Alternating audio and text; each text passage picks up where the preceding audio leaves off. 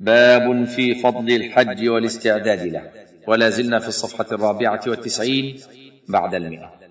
الحج فيه فضل عظيم وثواب جزيل. روى الترمذي وصححه عن ابن مسعود مرفوعا: تابعوا بين الحج والعمرة فإنهما ينفيان الفقر والذنوب كما ينفي الكير خبث الحديد والذهب والفضة، وليس للحج المبرور ثواب إلا الجنة.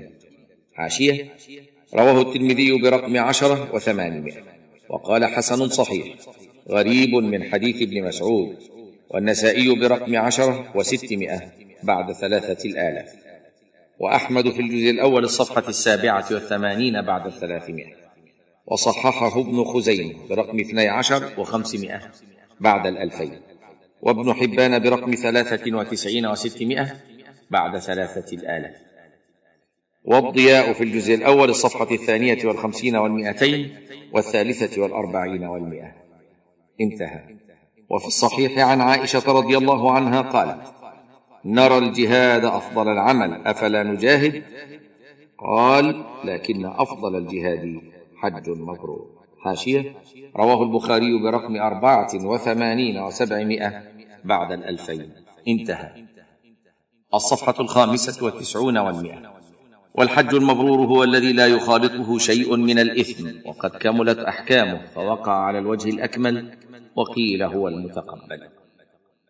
فإذا استقر عزمه على الحج فليتب من جميع المعاصي ويخرج من المظالم بردها إلى أهلها، ويرد الودائع والعواري والديون التي عنده للناس، ويستحل من بينه وبينه ظلامه، ويكتب وصيته، ويوكل من يقضي ما لم يتمكن من قضائه من الحقوق التي عليه، ويؤمن لأولاده ومن تحت يده ما يكفيهم من النفقة إلى حين رجوعه، ويحرص أن تكون نفقته حلالا، ويأخذ من الزاد والنفقة ما يكفيه ليستغني عن الحاجة إلى غيره، ويكون زاده طيبا. قال تعالى: يا أيها الذين آمنوا أنفقوا من طيبات ما كسبتم، ويجتهد في تحصيل رفيق صالح عونا له على سفره وأداء نسكه، يهديه إذا ضل ويذكره إذا نسي.